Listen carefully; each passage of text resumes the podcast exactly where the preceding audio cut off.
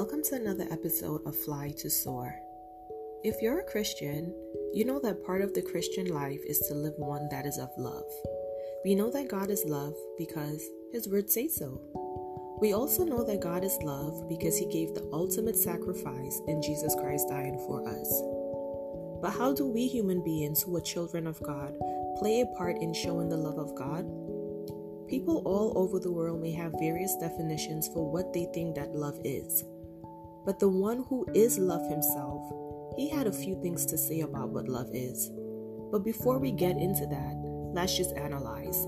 The line that says God is love and love is God. We've heard it so many times.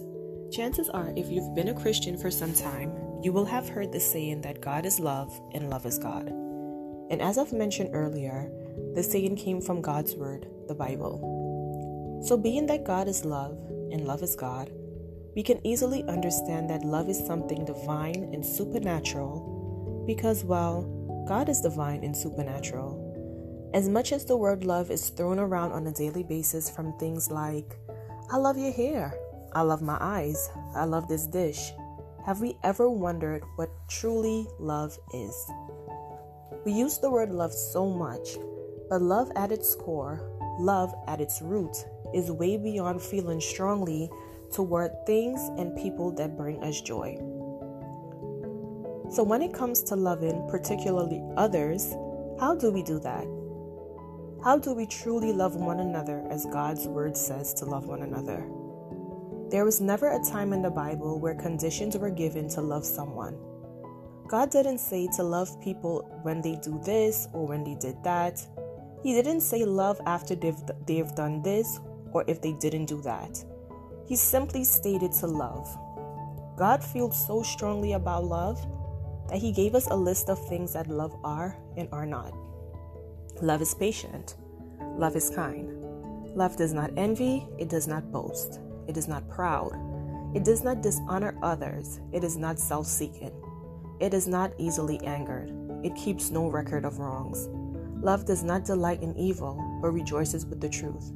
It always protects, always trusts, always hopes, and always perseveres.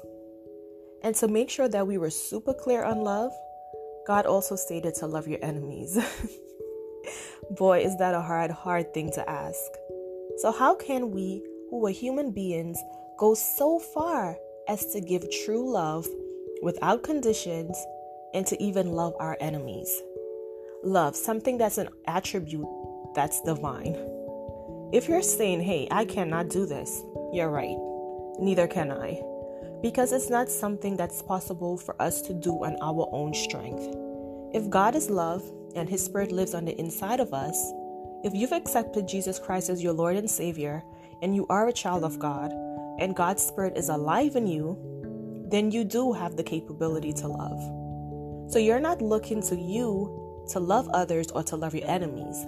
You're going to pull strength from the source of God's Spirit living inside of you. Because that's the only way it's possible to truly love others without conditions and to love your enemies.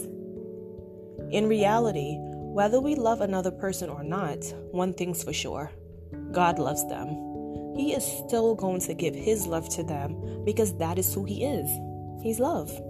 So whether we show love or not, those to those we deem unlovable, they are still being loved. When we show them love, we're just going to be doing what God's doing anyway.